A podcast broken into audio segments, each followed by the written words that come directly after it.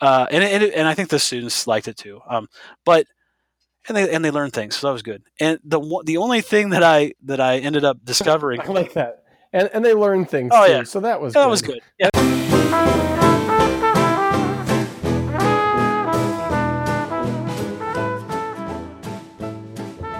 Hello and welcome to This Should Work podcast session number four, an interview with Andrew Morrison from Joliet Junior College and Workshop 88, the hackerspace in Glen Ellyn.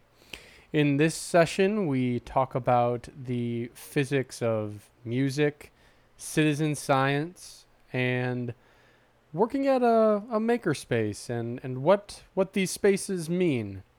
Andrew has been a friend of mine for about a decade now, and we have uh, done a lot of fun things together. And I've enjoyed watching his work on the physics of music from afar. So I hope you enjoy this episode. Please subscribe to This Should Work on iTunes, uh, Overcast, and SoundCloud, and any other medium that's out there. And uh, feel free to like us and, and give us comments on and all of those platforms too. Thanks for continuing to listen. And um, if you love, if you're enjoying this show, um, you know, also feel free to share with your friends and, and tell them to hop on board too. All right. Without further ado, this is Andrew Morrison, session four. Okay, so we're recording. This is This Should Work, session four. And we are with uh, Andrew Morrison. Um, Andrew, do you hold any positions at Workshop 88 or are you just the resident, you know, guy who does everything uh, at Workshop 88 these days? I'm a I'm on the uh, executive board um, as a I guess board member. Got it. So Andrew Morrison, board member at Workshop 88, professor at Joliet Junior College, and all around awesome guy. And uh, we're going to be talking about some of uh, your projects, both personal and uh, the things that you're doing at the university, as well as some of the stuff uh, you do at Workshop 88 today. Did I get that all right? Any blanks you want to fill in, or uh, should we should we get going? Well, that's good enough. I think that's about right. okay, good enough. I'll take it. So, um, so you know, I, I mean, uh, you know, we've known each other, you know, for for people who have been listening now for the past several episodes. I, I, uh, you, if you've listened to the the interview with Rudy Ristich, I've known Andrew for just about as long as as Rudy, and um, you know, we're going to talk a little bit today. Andrew does a lot of work with steel pan um, drums and uh, the the physics of acoustics at JJC Joliet Junior College, um, as well as with making and making at uh, at the you know the the academic level as as well as at the more informal workshop 88 level. But before we dive into that, uh, Andrew, what I wanted to talk about is um, I want to talk about what personal projects you're working on, anything you're doing, uh, you know, outside of the the professional realm. So um, you know, thanks for thanks for joining us as well. And um, why don't we dive in and talk about some some of the stuff you're doing for fun? Uh, oh, thanks for having me. I um, it's really interesting. I uh, I, I have a couple of projects that I, I guess I've been working on recently, um, and and I have lots of personal projects that I should be working on, but I but I haven't had a chance to get get to as much. Um, I guess it, uh, about three or four weeks ago, um, workshop workshop 88 got approached by a local person who who we know um, because they wanted some custom dice made. Um, so the idea is that there's going to be a fundraiser for an organ- local organization, and the uh, fundraiser is like a, a board game night. And so people are going to come and, and pay some money to raise some funds for an organization. And as a you know token of appreciation, they wanted to hand out to all the attendees uh, uh, a little uh, D6 with one side that has a the logo of the organization engraved on it. And I guess this has been done many times, but um, the inexpensive supplier of, of the custom dice um, is is kind of getting out of that business. And, and so the guy was saying, "Hey, is this something that that could be done at Workshop 88?" And so um, I kind of took that on and, and just just as a, a, matter like seeing what's the possibility of doing it. And so that's something I've been working on a little bit for fun and also for for Workshop 88. Um, another project that I have going on, or personal project, is um, I, I, have a I have a very small 3D printer at home, uh, which I like because it's just desktop size and it, it doesn't it looks like it's not it's not uh, in, industrial or it doesn't look like a uh, like it came from somebody's you know workshop made out of scraps or whatever. It's it's it's a really simple 3D printer, and um, but as I as I've been trying things out and, and 3D printing things, I was assemb- or I was uh, accumulating a bunch of tools on on the the desktop, and uh, it occurred to me that I needed a little caddy for all those specific tools that I was, you know, constantly reaching for and using. And so I started to play around with hmm. uh, designing my own little desk caddy thing. And what I actually came up with, what, and, and I haven't, you know, put this out on online yet, but I, I have shared it at Workshop 88, is um, a, a, modular desktop caddy system where uh, there's a base that you can print out, and then you pick the different parts that you want to snap in into the base. So uh, I, I, have like four or five different uh, you know different parts holders like uh, holders for pencils specifically and holders for screwdrivers specifically and uh, a holder that is just like a deep slot to hold things and i wanted i was really trying to get sd card slot holders built into this modular system and that's something that i haven't finished but um, so I printed that out, and it, um, it, it held all my tools perfectly. And I've been slowly printing a- another version of it to actually bring into my office at um, at school, so I can have it on on my actual desk to hold like um, pens and pencils and stuff like that. Uh, so those are my, I guess those are my current personal projects that are actually like they're actually in progress, and I'm actually, you know, accomplishing them. What um just out of curiosity, do you do you plan on sharing that, putting that out there? Is that something that you want me to include when we when we put this out? Um, I I do plan to do it. It's I uh yeah. I mean they're on they're on uh right. I designed it in Tinkercad just because I was playing around with it at the time, and I'm uh, planning to post the files on on Thingiverse and, and, and that sort of thing. I just I just haven't done it yet, but yeah, yeah, absolutely. Awesome. All right. So I guess people, if you wanted to check the the um, the show notes to this this podcast, which is should be on our our website when this this comes out at uh, shouldworkmedia.com.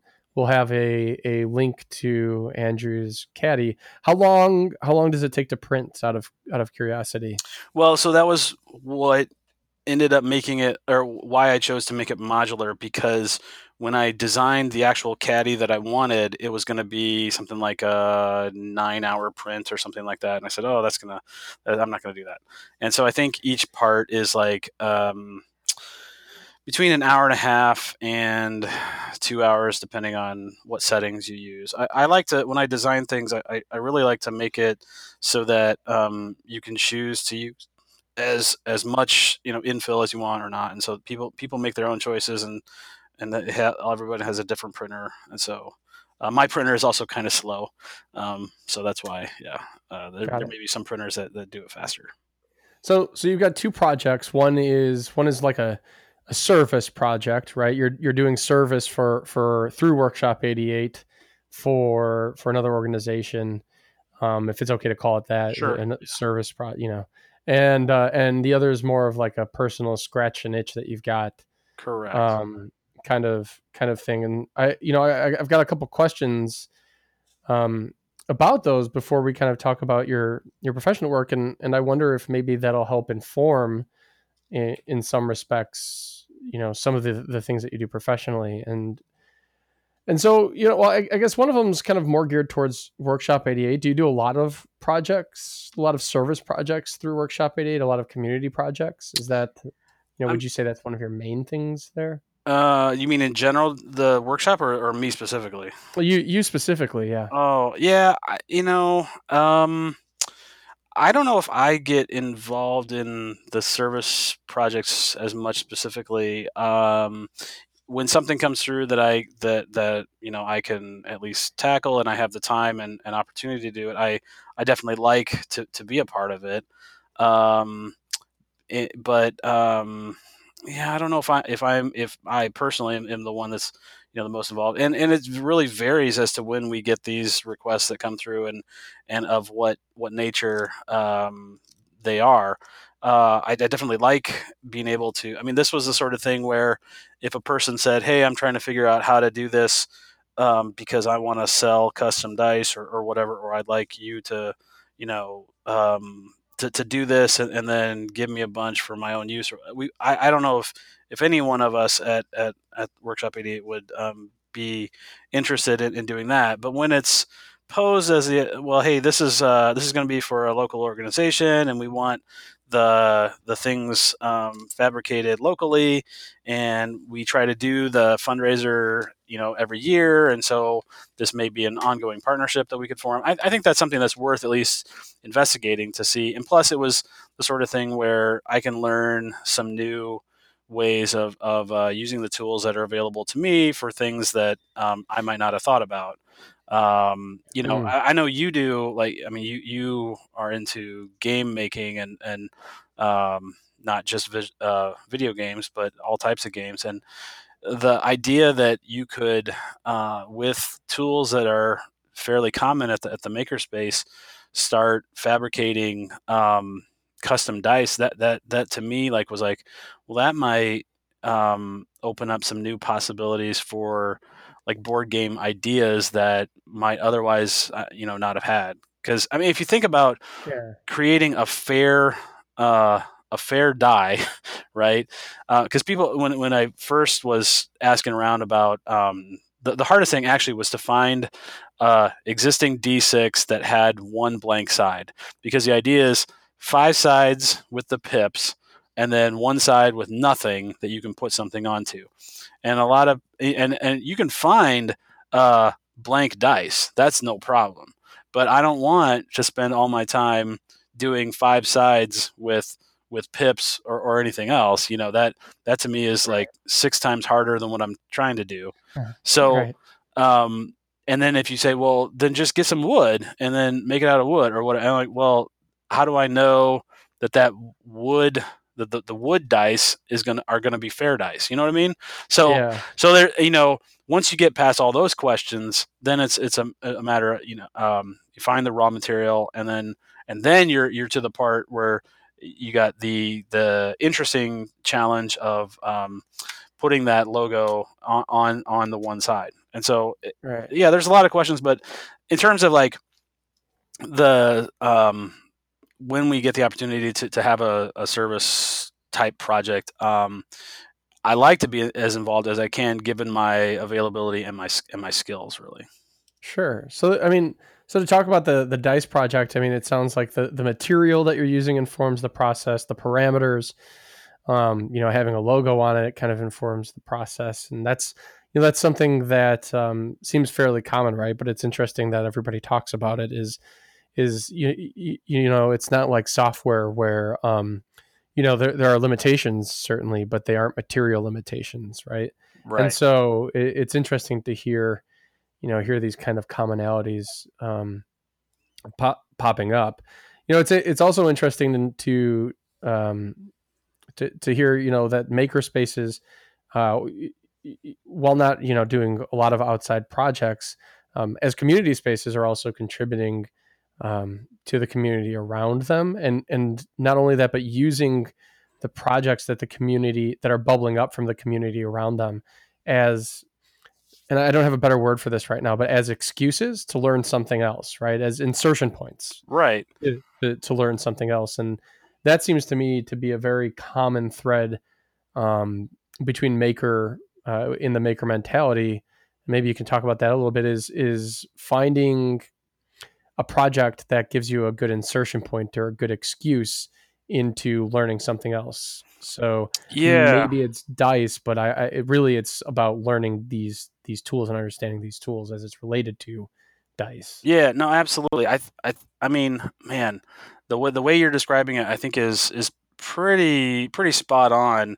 Although now that I'm, I mean, as I'm saying this, I, I'm having trouble coming up with like good examples, but uh, or specific examples, but I, I've seen it frequently over the past you know eight or nine years, the uh, somebody who comes in with a, uh, an idea or uh, this the sort of beginning of a project, and they um, and then someone else has enough knowledge um, to to kind of help them get started. But then, you know, if if that if that member of of the of the makerspace um, gets inspired, well, then they'll uh, they can start learning uh, more about what it is, and then you know they're they're they're adding to their own skill set of.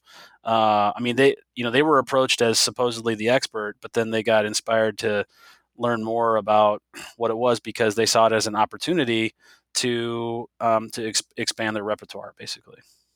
Yes, both both the the advantage and sometimes, um, depending on how far uh, people go down the rabbit hole, the disadvantage to that the, the maker mentality there, right? The right. Um, boy, how much can I learn? and uh, maybe at some point I need to, to, to peel back a little bit and uh, you know just get the thing done, which is you know which is an interesting um, problem that you know, a lot of people have. Uh, Absolutely. Uh, so so you talked about the the caddy as well, and um, that sounds like a uh, a a project that you know maybe was in part an excuse to to use a tool that you had. Um, maybe maybe learn a little bit more about it. I don't know. But what what I'm interested in with that is that you've got this 3D printer at home, and you're a member of a makerspace that has all these 3D printers. So what's the what's the difference there between why why, why have some of that stuff at home and and work at home and also have the same access to that stuff at a, at a community space and use that stuff there. What's the the advantages and disadvantages of each? What when do you choose to use each context? Yeah i think that's a great question and for me it's it's changed um, a, a, little bit over time. So you know um, I, I, make uh, no secret and, and, i've always said this that um, when i found out that there was a forming makerspace in my area um, and they wanted to have a dedicated workspace and they wanted to have things like 3d printers and laser cutters and and uh, electronics shop and you know wood shop and all these sorts of things. I, I may i make no secret about how like i decided at that moment like i'm in. I want that is what i want because at that moment like i could see no like path for my own like personal life um you know including like home and and and just uh uh, just you know w- what I had at home and and what was going on in my life, I could see no way that I would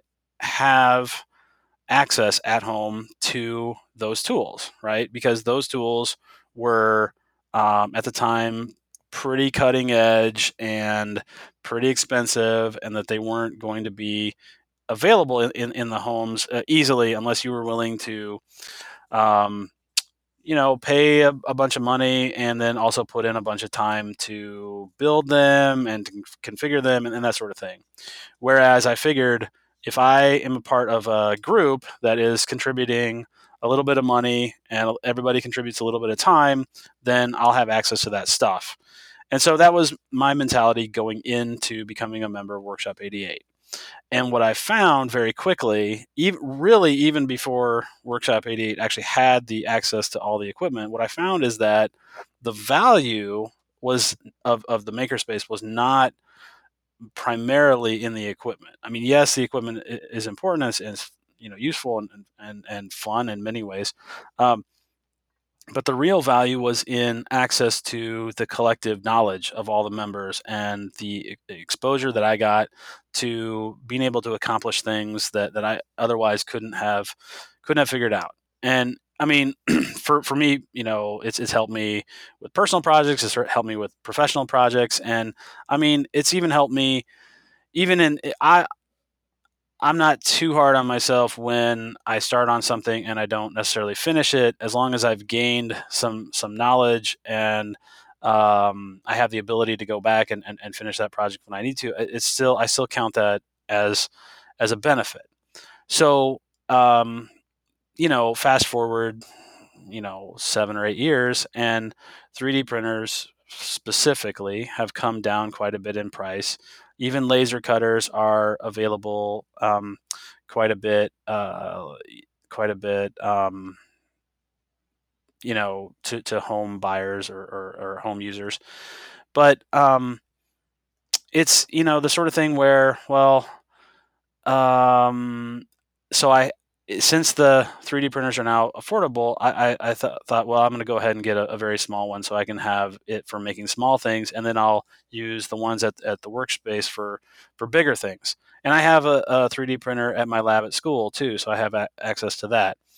Um, but that hasn't changed the fact that the the the knowledge that I can gain by going in and talking to, to people who are experts is still there. And I mean, to be quite frank, even though laser cutters are available for for the home, um, I don't think it's something where my house is set up for having access to, um, or not access, I should say, but but the ability the the the possibility of having a spot at my house where I could um, operate a a laser cutter at, at the house. So um, since that's a tool that is available at our at our makerspace, I still find value in that.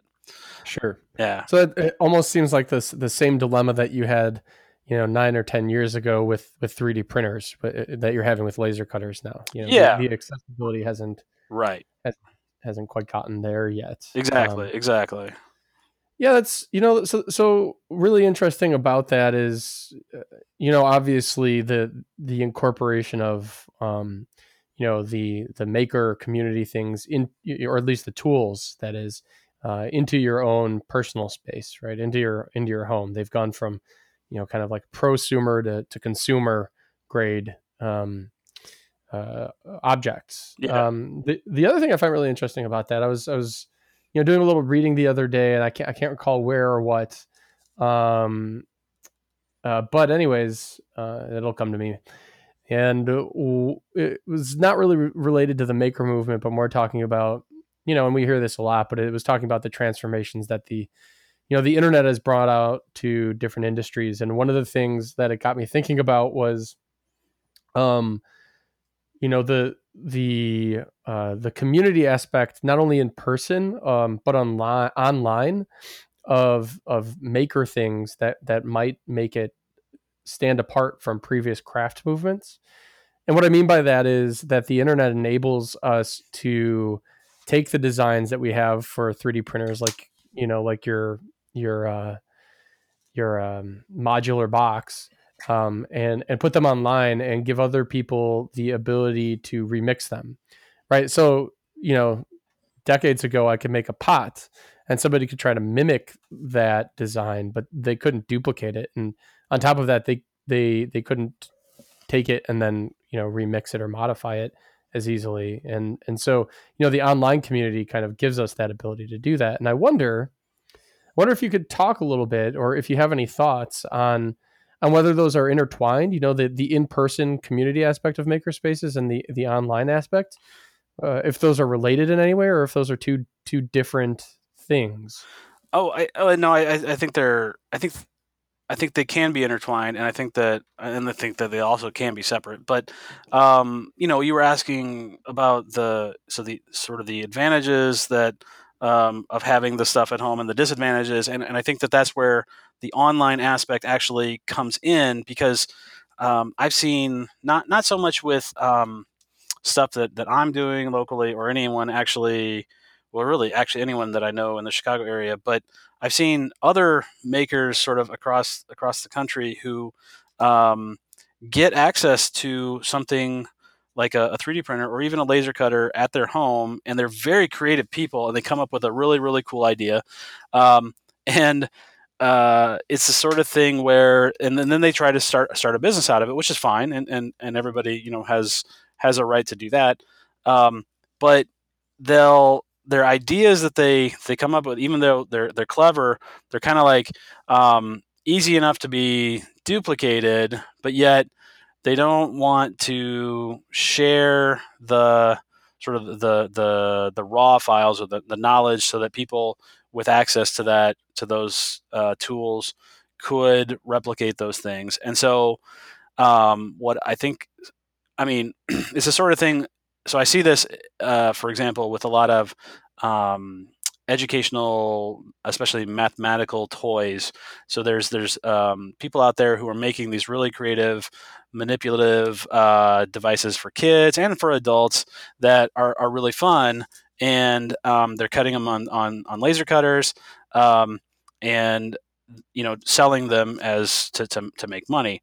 Um, and just be by the very nature of what it takes to, to, to run that business, you know, like online, um, and for them to make a reasonable profit, um, I can't foresee buying if I if I thought that I have a cool set, like I can't buy uh, more than like a dozen or you know a couple maybe 20 of these little pieces to like have around and, and and fit together. Whereas i'd love to have like you know a table full of these things.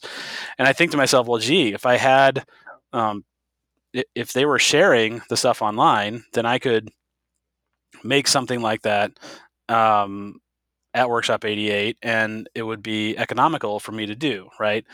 Um, and so there's this tension between well um, are they you know really trying to make money or are they really trying to, to, to share knowledge? And i i try to respect that because you know um, i believe that if you have a um, an idea that's novel and unique you you have the right to monetize that how, however you want. But it does seem i don't know it does seem just a, a little uh, a little silly to me that the uh, there are some people with access to the same tools that they could say, "Oh, you guys could could download this and then, you know, um, make it yourself," that sort of thing.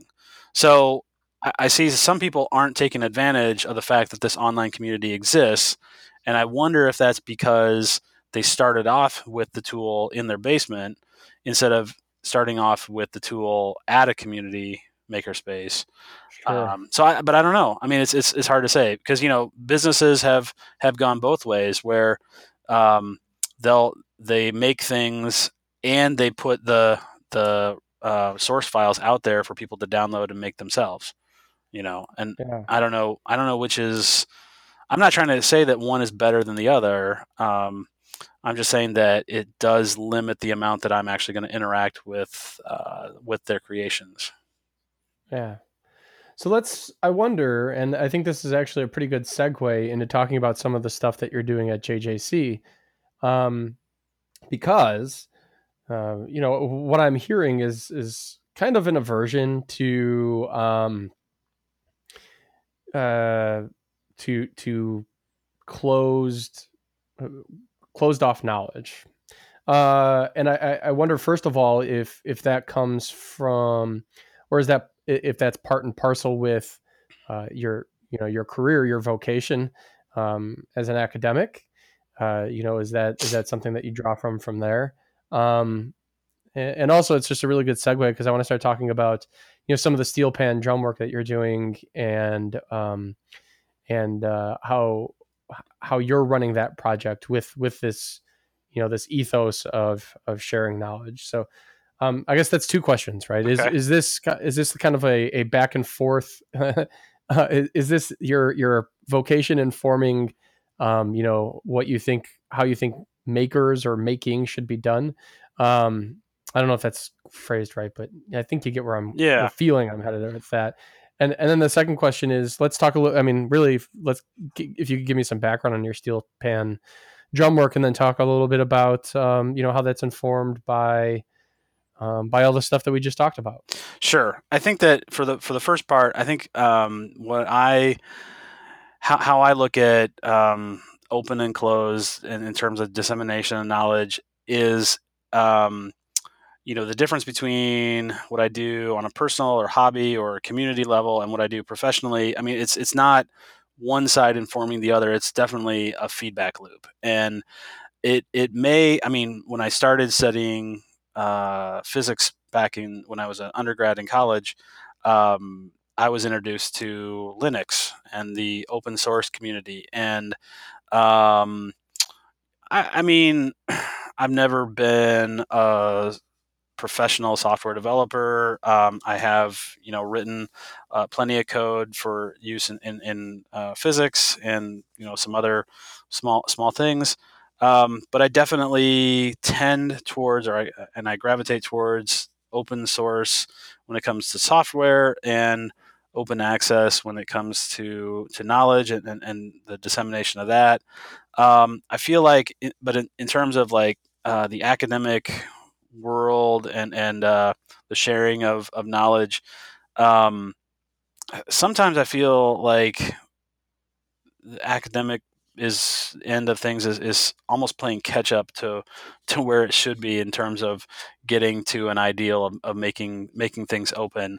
Um, and there are some people who I run into who feel way more strongly about it than I do in terms of how open things should be, um, to the point where um, I, I, don't think they they have uh, regard for what institutions are in place that that support um, academic knowledge dissemination just just in general. And i don't even mean like commercial entities. I mean you know nonprofit professional organizations that are doing their best to support the people who are doing the work but but you know need money to be able to continue to support that. And and how do we do that? And how but yet how do we make things more open? I just think um, a lot of academic academic institutions just move super slowly in making their their changes, and that's unfortunate. But um, I'd rather move slowly and still have the support that I need from professional organizations than move quickly and break things to the point where you know uh, the, the people who are who are trying to help me actually go out of business. So that's just kind of how I feel about it, and why I say it's like a feedback loop, just informing um, different parts of, of, of the, the different fields where I work.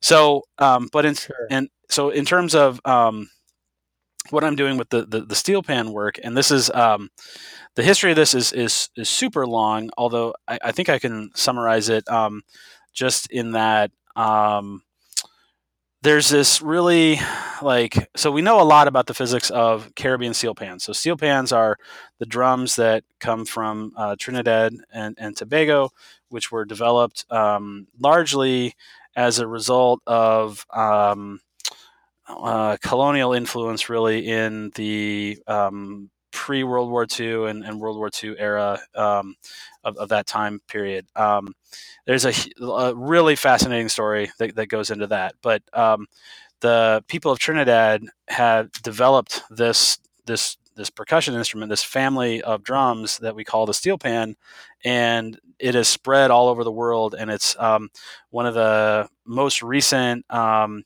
tuned musical instrument, uh, tuned acoustic musical instruments to have really become worldwide um, accepted.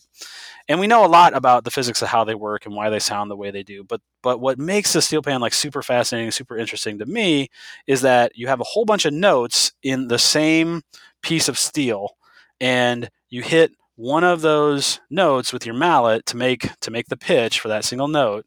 All right, but the wave is traveling all throughout the, the steel and other notes are vibrating after you know as you've hit the the one note that you're trying to make the sound and because of you know musical reasons and and uh, and, and, the physics behind it um, the other notes start vibrating sympathetically right?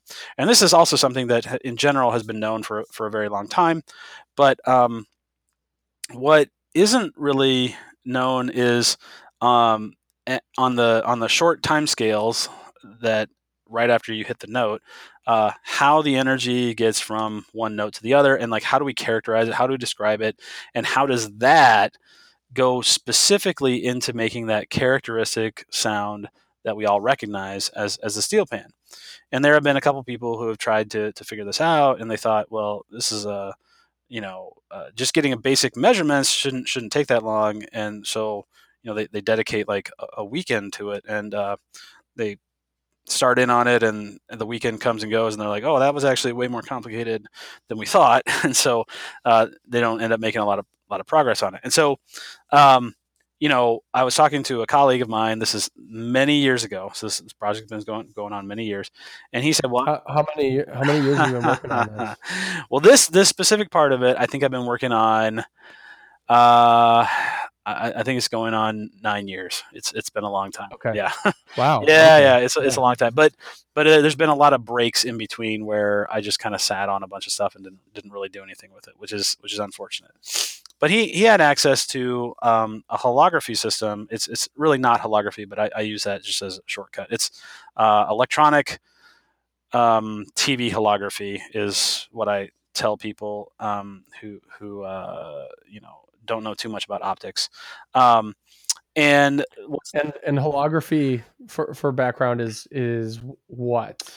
Well, okay, so traditional holography. Like if you were to give me a, a quick quick primer on it. okay, so uh, I'll so okay, okay, yeah, no problem. Um, so holography, uh, traditional holography is done where you record um, optical information on on a piece of film. Okay, so and you process it with chemicals.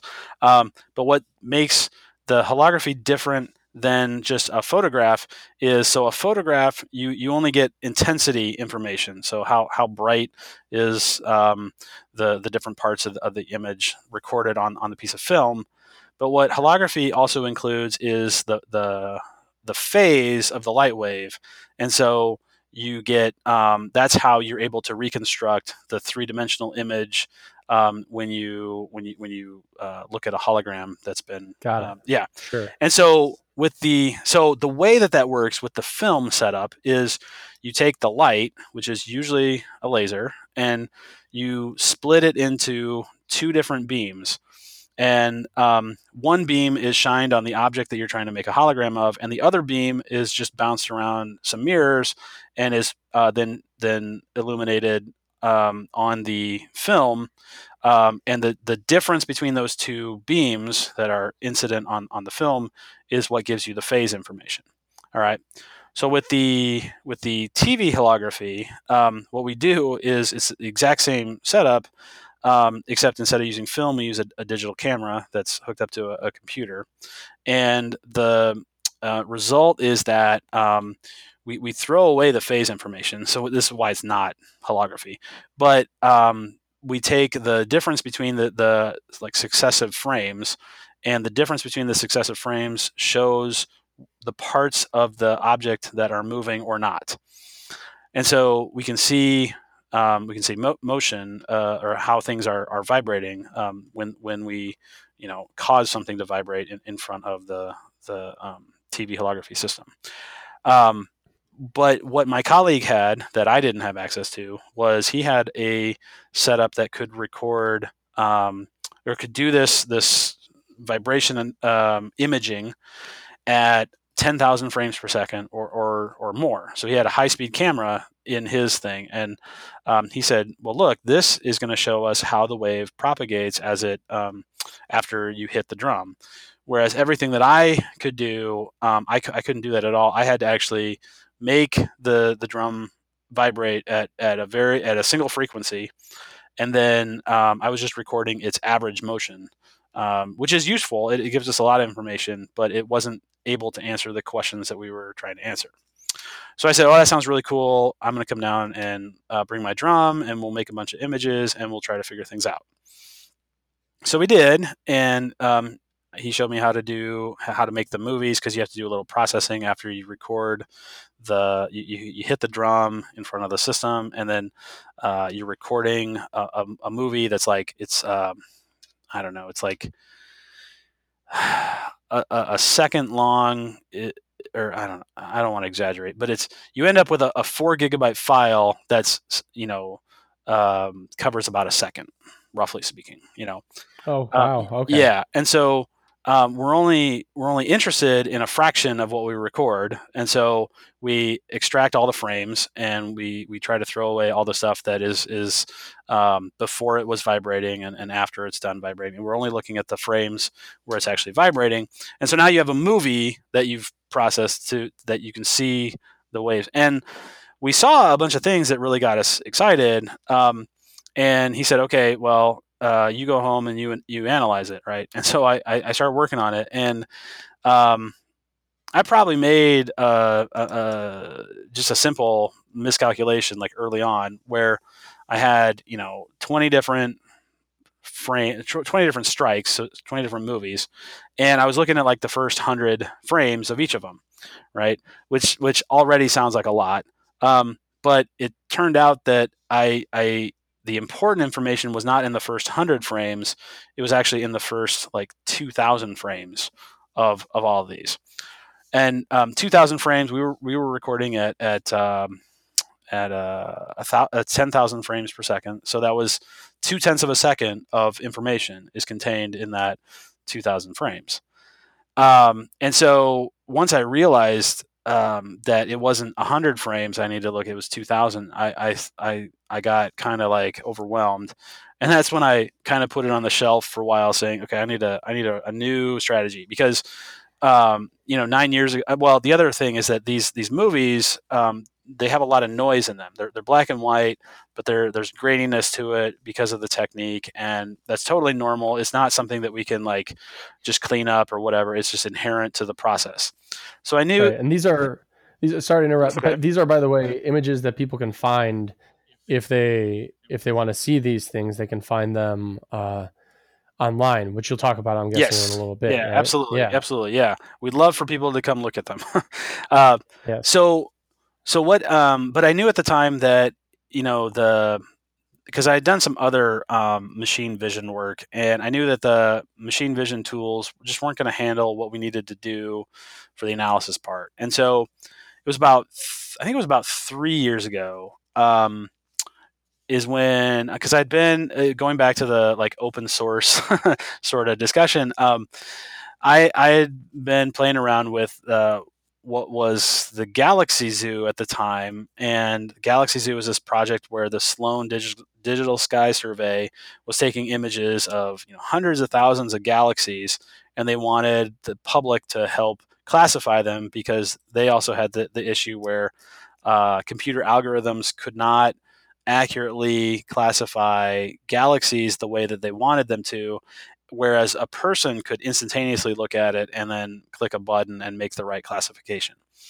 And so um, when the astronomers figured out that this citizen science way of doing things um, was a valid way of, of getting classifications made, um, they also figured out that there are many, many, many other projects that might benefit from that type of um, public support and participation. And so they they set up a platform called the Zooniverse, uh, going from Galaxy Zoo to Zooniverse, uh, where any researcher could put up a project and um, get help from the public. And so I started to play around with that, and I loaded up a bunch of our um, our data and and started trying to figure out if this was going to be something that would be a path for us to, to take in the analysis. And and you know, again, this is where um, I have to admit I, I probably made a, a, mistake. I I sat on that idea because I was playing around with it with myself in my in my free time, which I didn't have a lot of. Um, but I sat on that idea for about a year because I wasn't sure what my collaborator was going to think about um, you know turning this into a citizen science project. And as soon as I mentioned to him that I was playing around with this, he he's he said go for it. Like let's yeah let's do it. Let's let's uh, let's turn it on and and so then i got some students involved and we uh, became an official project of um, zooniverse and so our project is called steel pan vibrations which um, is a terrible name uh, partly because i'm not good at coming up with good names, uh, and also sure. also because um, I didn't really understand when I was setting things up that that was not just a placeholder. I thought that that like I thought as I'm toying around with this, like this is what I'm calling it, and then eventually I'll get a better name, and and by the time we went through the whole like review process. Uh, they were like, "Okay, you're good," and then they made us live, and, and our name had, had been kind of cemented in place, and, and so that's fine. um, but I wish I had. You need some of those uh, the the marketing team at NASA. They've been they've been yeah no yeah I need I need someone. Yes, I need some marketing help. That's that's for sure.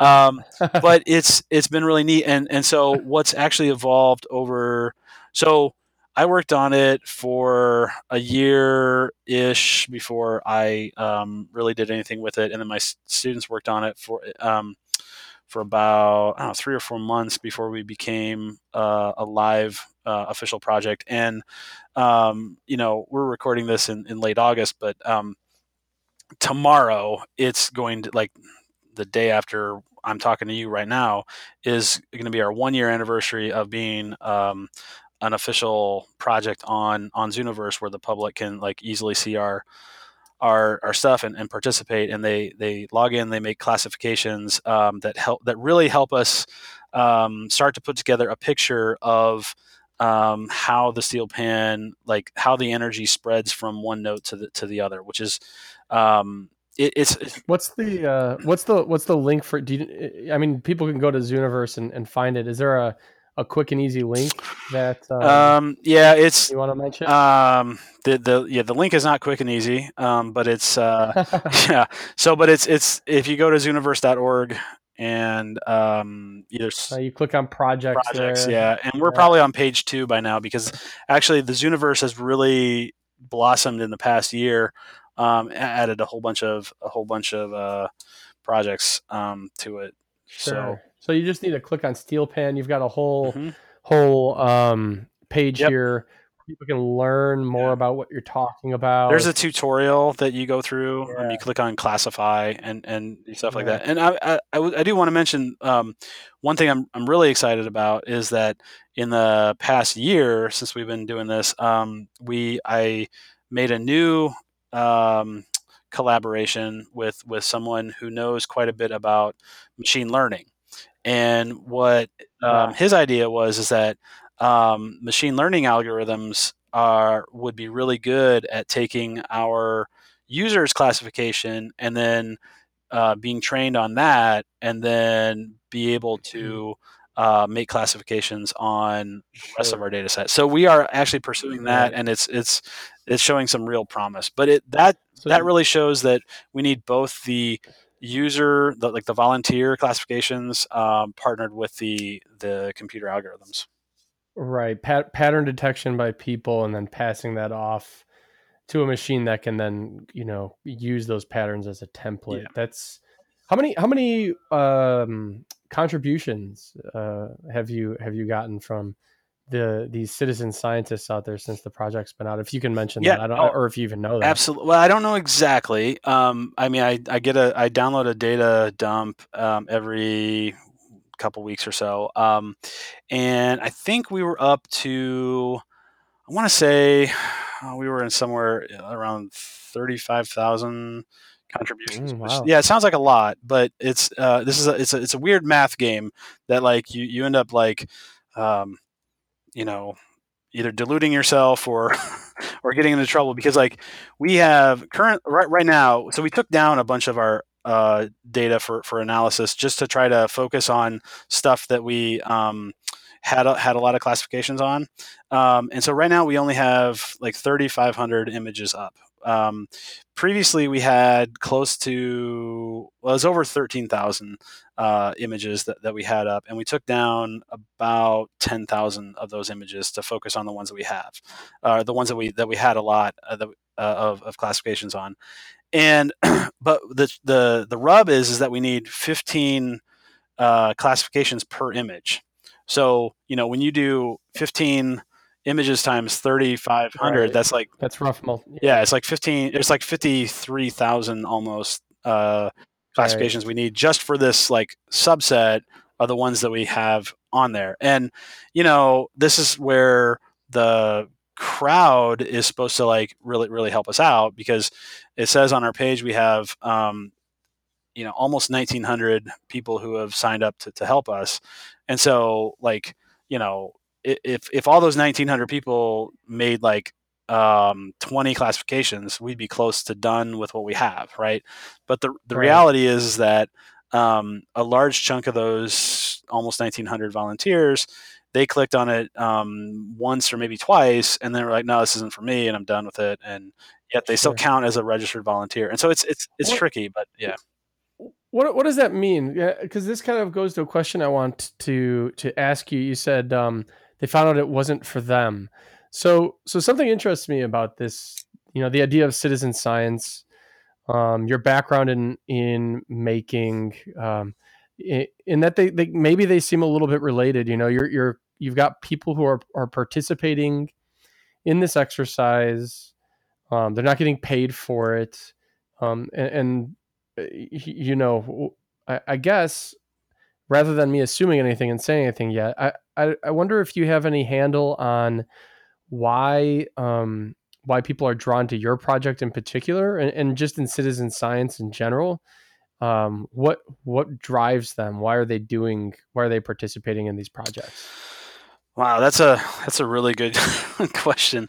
I actually I, I, have thought about it, um, and although I probably didn't frame it exactly the way you framed it, which you know maybe you maybe you're framing it in a, in a better way. Um, we there there was someone who one of our one of our regular users. I didn't discover this until a week or two after it happened, but uh, one of our regular users actually posted on the main Zooniverse forum um, the the question that I had been asking, which is why don't some projects have more participation than others? And I mean, he he this I assume it's a he. I I, sh- I shouldn't, but this particular user um, used our our project as, a, as an example, although that the user is also active on other on other projects, um, and his his real you know question or confusion was, well, it seems like this um, steel pan vibration one in particular, like really really needs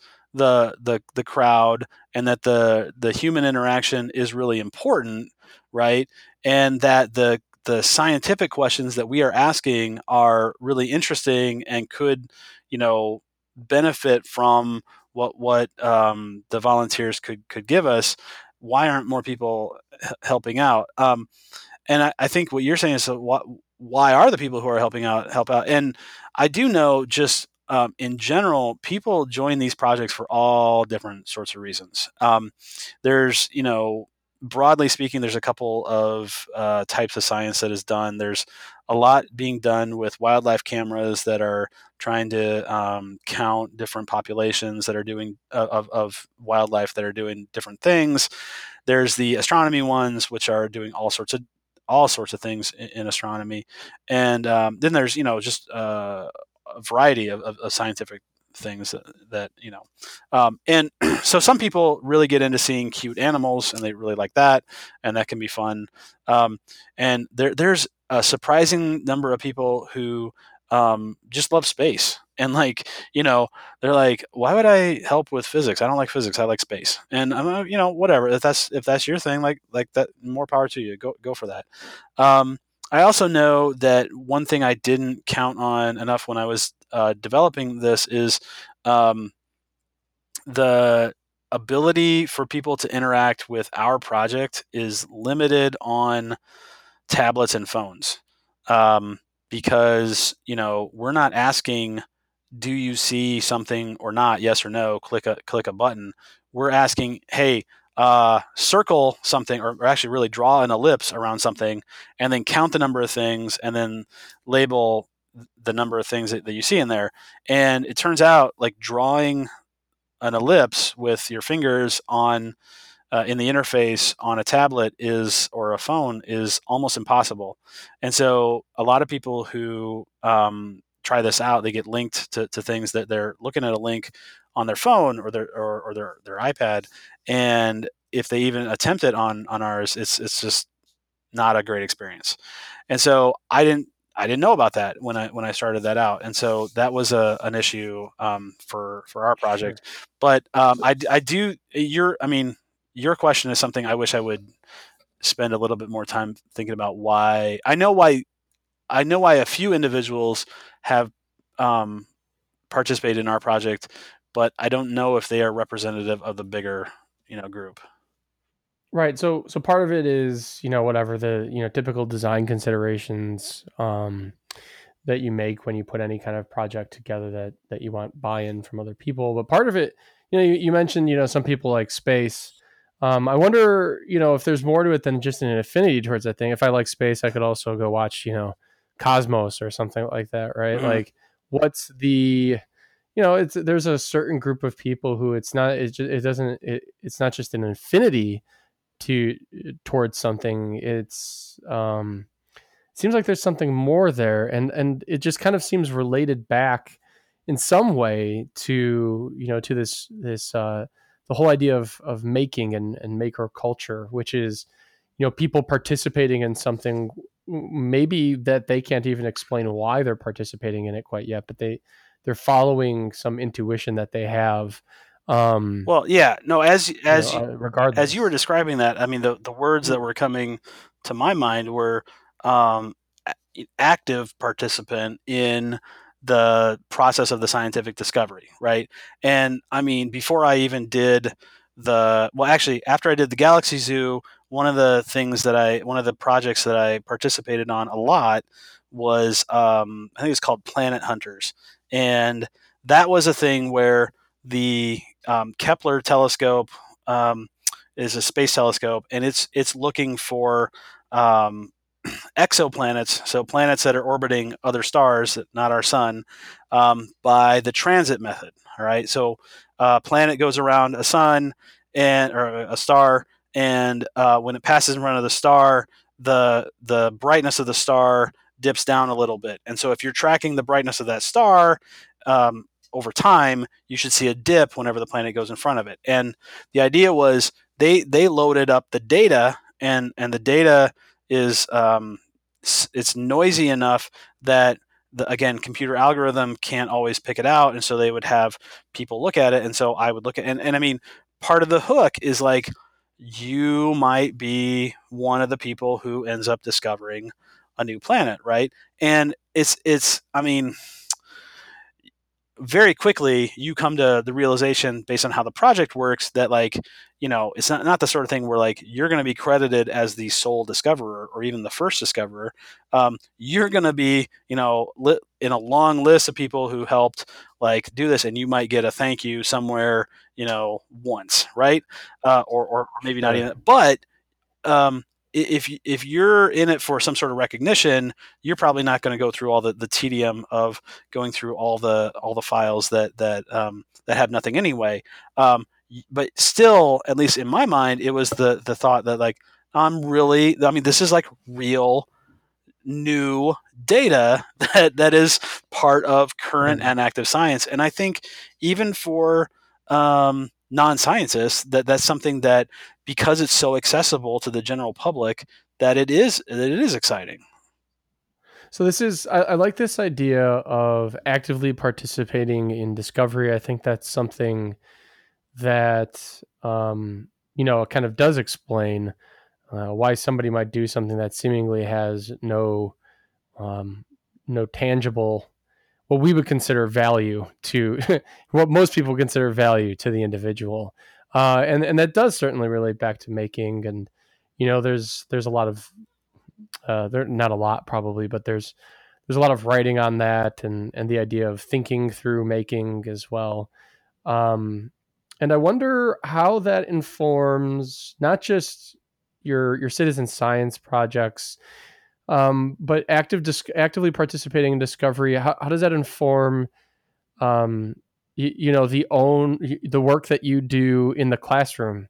Um, and has has has how you work uh, with your students in the classroom changed over the years? Has that been informed in any way by this feedback loop that you talked about with you know between making and academia um, and and workshop 88 and jjc you know um, what's the what's the link there yeah, that's a that's a good question. I mean, certainly, I I hope that um, my teaching and my work with students uh, is constantly evolving and constantly changing, and, and that I um, try new things and see what works and develop new ways of, of doing things. Um, you know, one of the things I, I one of the classes I teach um, every semester is uh, physics of music essentially is what, what the class is. And um, for years, I've had the every semester I have an, a, a semester long assignment where students are responsible for designing and building a musical instrument that uh, actually plays a scale and that they have to come in and perform perform the scale. They perform two tunes on it. The tunes can be um, very simple. That's you know like I don't care if it's Twinkle Twinkle Little Star and uh, Mary Had a Little Lamb or whatever. Um, but you know the point is to um, recognize the physical processes that we've been talking about and being able to show how the, the that that instrument um, makes use of the, of the, the concepts that we've been discussing in, in class. So um, it's trying to tie together the concept with like, okay, now you're going to put this into um, something that's tangible and something that actually uh, accomplishes what what we've been talking about uh, the whole semester. So that's that's one example where that's um, the real the real thing that I'm doing, or I, the real thing that I'm the it's a it's it's a connection between a real connection between making and and the uh, the educational part of um, my job, um, and you know I think that uh, well we have a maker lab here on campus, and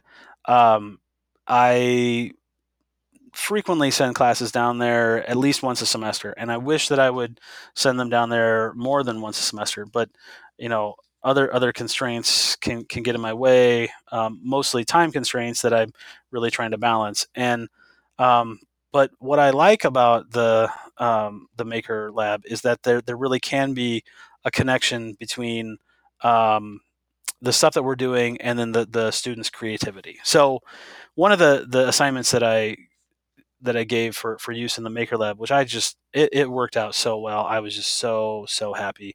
Was you know uh, if you were anywhere connected to either the maker community or the like eight year old to 14 year old community in the last uh, two and a half years, you have heard of fidget spinners, right? And so, um, you yeah, know, yeah, you just couldn't yeah. avoid them, right?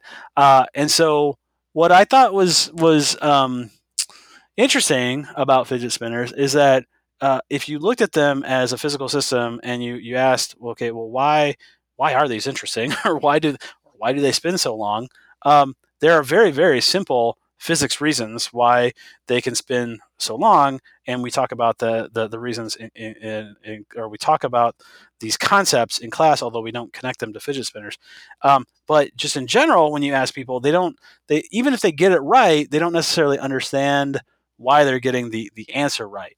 And so what I came up with was an assignment where um, students were um, challenged to design two fidget spinners of their own imagination. Okay, and one of them had to be um, as as big as possible and yet still be able to spin uh, between their their forefinger and their thumb, and the other one um, was designed to be you know uh, smaller than that, like significantly smaller than that.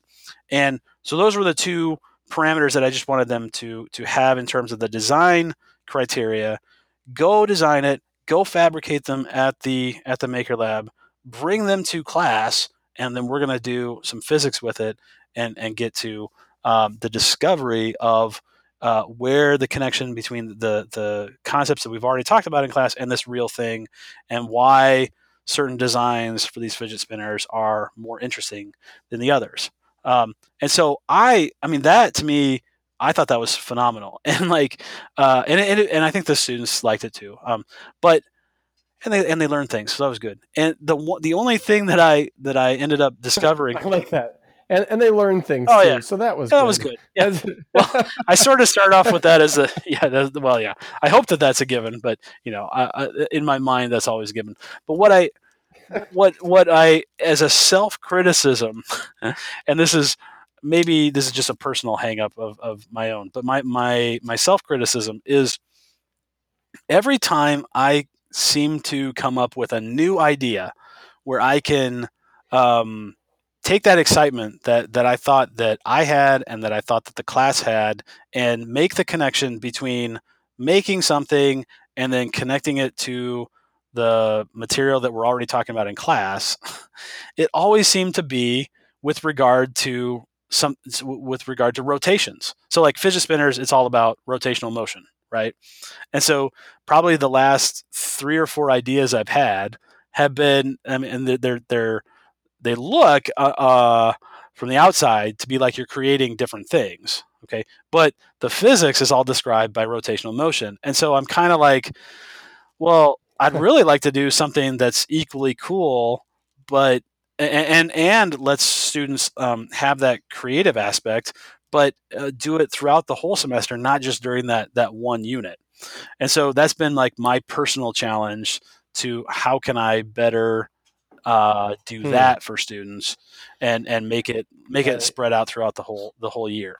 Yeah, devising various insertion points for the different subject matters that or you know the different areas that you're exploring Exactly. Exactly. um, in the classroom yeah, so so that's kind of you know the the interesting part about that is really bringing um you know part of your job outside of your personal projects and and making your own things and and being part of workshop 88 is bringing other people along um being bringing maybe people who would not consider themselves i don't know what you want to call it makers or creators um, free agents whatever uh, along in this process and and getting them you know because it's not just that you're teaching them physics at this point it's it's that you're giving them agency over their education um, through that active participation. And you know what i what i find really interesting about about this you know particular podcast that we haven't been able to talk so much in, about in the other ones mostly because the other the other individuals were not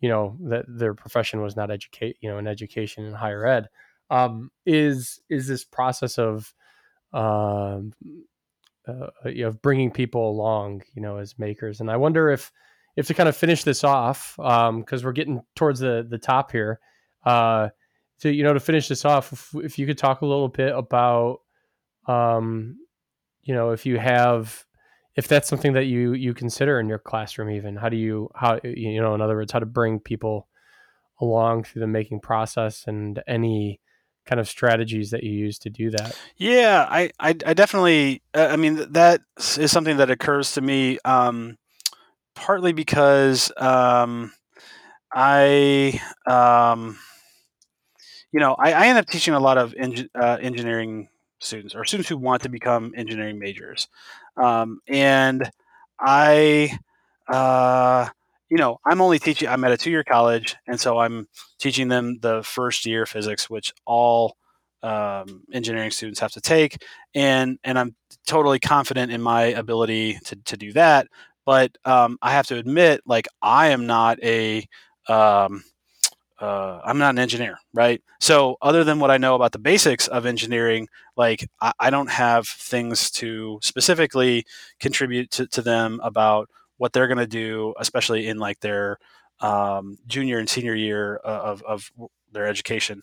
Um, but I, view engineers as makers. I mean, this is you know th- their that's their that's one of their main goals, and there's all sorts of levels at which engineers are doing doing this this making as a as a profession. And um, I think I, I can't remember exactly what book that I read this in, but um, I, I want to say it was a book by um, Henry Petroski, um, who was the author of To Engineer is Human, but I'm not certain if that was because I've read several of his books. But somewhere in there, it was like in the introduction to one of these books, um, he pointed out that there is literally no bridge on the planet that is exactly the same as any other bridge, right? Because every span that you're trying to cover when you're trying to cover a bridge, like you know, go go from point A to point B across a river or whatever, a, a culvert or something, um, the elevation uh, is going to be different on one side or the other, or what you're sticking your supports into is going to be slightly different, or the the width of the span is going to be different, and so like it's impossible to have two bridges that are uh, exactly identical. So every time um, an engineer that comes along and designs a bridge, like they're solving a new problem, right? And of course, there are techniques that have been developed over, you know, the, the history of engineering that um, lead to successful bridge designs when you run into uh, certain certain parameters. And you know, uh, students will learn that, and, and successful engineers will learn that. But the the point is that um, you have to be able to analyze and um, figure out what all those different different issues are, and then uh, there's some inherent creativity in that. And I just, I mean, to me, that's like um, I, I, I, try to use that as an example for the students to to make them think, well, um, that this future that they're building for themselves is not just um, you know, it's, it's not just a job that they're going to get like, oh, I'm going to be an electrical engineer or, oh, I'm going to be a civil engineer or a mechanical or whatever it is. Uh, yes, that is. And, and I hope that you are excited and that you have a, uh, a fulfilling career doing that. But that um, some of those positions um, are especially important in terms of decisions that you'll be making that affect other people's lives, right? Like we want the that bridge to be a safe bridge that is going to support um, cars and trucks and people that that that go across it. Um, and so um, I want these students to be thinking uh, about how they can be creative, but also how how can they um, make safe and, and ethical choices uh, along the way and um, and to give them things like the the agency to be able to um, recognize when, when they have to speak out and and and, and um, you know make hard choices and and and, and uh, you know sure. um, if they run into a situation where like you need to bring someone's attention that like a problem has come up that we need to to fix like how how are you going to handle that um, as you you know be, become a professional engineer or whatever and of course again i'm not an engineering uh, professor. I'm not a engineer, but um, I think it's important that you start at the very beginning with ideas of um, ethics and ideas of creativity, and that informs why it's so important that you understand, you know, Newton's laws of motion, which like uh, as an engineer, I think you probably, you know, sure. you probably never have to like actually do it, but you need to understand those basic principles which guide everything else. Right. Everything informs everything. Right. Think, exactly. Exactly. I think that's a really good spot to um, to end off on. So, real quick before we get off, one of the things I like to ask everybody is, um, you know, where can where can we find you on the internet? Where where should we follow you? Do you have a website? Any any places that you want people to visit to check you out? Uh, sure. I well, we already talked about the Zooniverse project, which I would love for you to, to check out. Um, you can follow me on Twitter. Uh, that's probably where I'm most active. It's at ACH Morrison uh, on Twitter. And I have a pinned tweet that links right to that um, Zooniverse thing, and it links to a couple other uh, Twitter lists that I that I maintain of other Twitter users that I think are um, interesting for the, the type of stuff that I do. Um, and I have a, a, a blog that's um, hasn't been updated in too long, so it's a, a it's a perfect a perfect blog for 2018. Um, and that's uh, drewsday.com. I think I think that's right.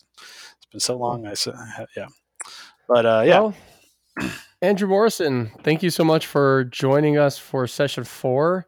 Uh, Andrew Morrison, professor at uh, Joliet Junior College, executive board member at Workshop 88.